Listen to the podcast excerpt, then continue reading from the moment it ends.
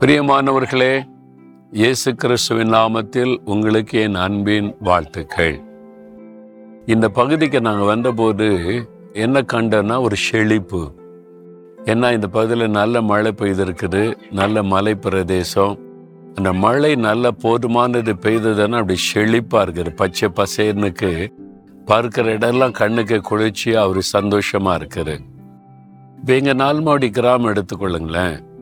இப்போ எல்லா இடத்துல வயல்கள் அவங்க வந்து நாற்று நட்டு அப்படியே செழிப்பாக பச்சை பசேன்னு இருக்கு.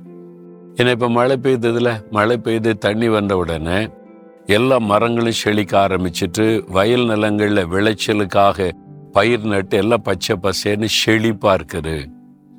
ஆமாம் சில தேசத்துக்கு போனால் ரொம்ப செழிப்பாக இருக்கும். நான் பார்த்து சொல்ல ரொம்ப செழிப்பான ஒரு தேசம். ஒரு செழிச்சு இருக்கிறதுன்னா பச்சை பசேர்னு குளிர்ச்சியா? அப்படி அதை பார்த்தாலே ஒரு சந்தோஷம் இருக்கும்ல. இப்போ காஞ்சி கிடக்குன்னு இவங்களேன் ஐயோ வறட்சி காஞ்சி போய் கிடக்குது. அப்படிதான் சொல்லுவோம். நம்ம வாழ்க்கை உங்க வாழ்க்கை எப்படி இருக்குது?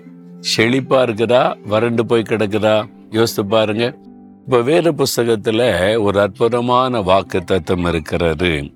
நீதிமொழிகள் இருபத்தி எட்டாம் அதிகாரி இருபத்தைந்தாம் வசனம் கத்தரை நம்புகிறவனோ செழிப்பான். என்று சொல்ல கத்தரை நம்புகிறவனோ செழிப்பான். ஒரு செழிப்பு.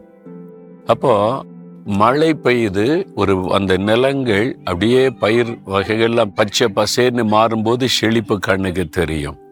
அப்போ தேவன் ஆசிர்வாதமான மழையை நம்முடைய வாழ்க்கையில பெய்ய பண்ணி நம்முடைய வாழ்க்கையின் வறண்டு கிடக்கிற பகுதிகளை செழிப்பாய் மாற்றுகிற தேவன்.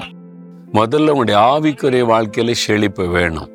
அப்படியே சிலர் ஜபம் இல்லை பைபிள் வாசிப்பு இல்லை ஒரு சந்தோஷம் இல்லை எப்பவும் துக்கம் வறண்டு போய் அப்படியே இருப்பாங்க. காஞ்சி போன நல்ல மாதிரி.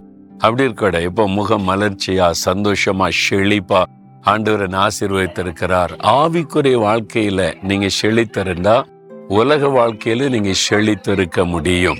அப்போ கத்தரை நம்புகிறவனோ செழிப்பான் என்று ஆண்டவர் வாக்கு கொடுத்திருக்கிறார். அவர் மேல நீங்க நம்பிக்கை வச்சு அவரை சார்ந்து கொண்டீங்கன்னா உங்களுடைய ஆவிக்குறை வாழ்க்கையில செழிப்பு இருக்கும் உலக வாழ்க்கையில செழிப்பு இருக்கும். சில சொல்லுவாங்க பாத்தீங்களா அவங்களுக்கு என்னப்பா அவங்க குடும்பமே நல்ல செழிப்பான குடும்பம். அப்படி சொல்லுவாங்க பார்த்துருக்கீங்களா உங்களை பற்றி எப்படி சொல்லுவாங்களா செழிப்பான குடும்பப்பா அவங்களுக்கு என்ன வருமானம் வருது பிள்ளைகள் குடும்பம் நல்ல சந்தோஷமா மகிழ்ச்சியா இருக்கிறாங்க அதான் செழிப்பு. தேவன் அந்த மாதிரி தான் நம்மளை வைக்க விரும்புகிறார். ஒரு வறட்சியா இது இல்லை அது இல்லை அப்படின்னு சொல்லி வைக்க விரும்பவில்லை. நல்ல சந்தோஷமா மகிழ்ச்சியாய். அந்த ஆசிர்வாதம் உங்க குடும்பத்துல இருக்குதா? இல்லைன்னா ஒரு ஆசிர்வாதமான மழை உங்களுக்கு அவசியம். அது பரிசுத்தாவியின் மழை ஆவியானவருடைய மழை உங்களுடைய வாழ்க்கையில பொழிந்தருளப்பட்டுட்டா ஒரு செழிப்பு உண்டாக்கி விடும் அப்ப என்ன கேட்கணும் ஆண்டு ஆசிர்வாதமான மழையை என் வாழ்க்கையில பெய்ய பண்ணுங்க.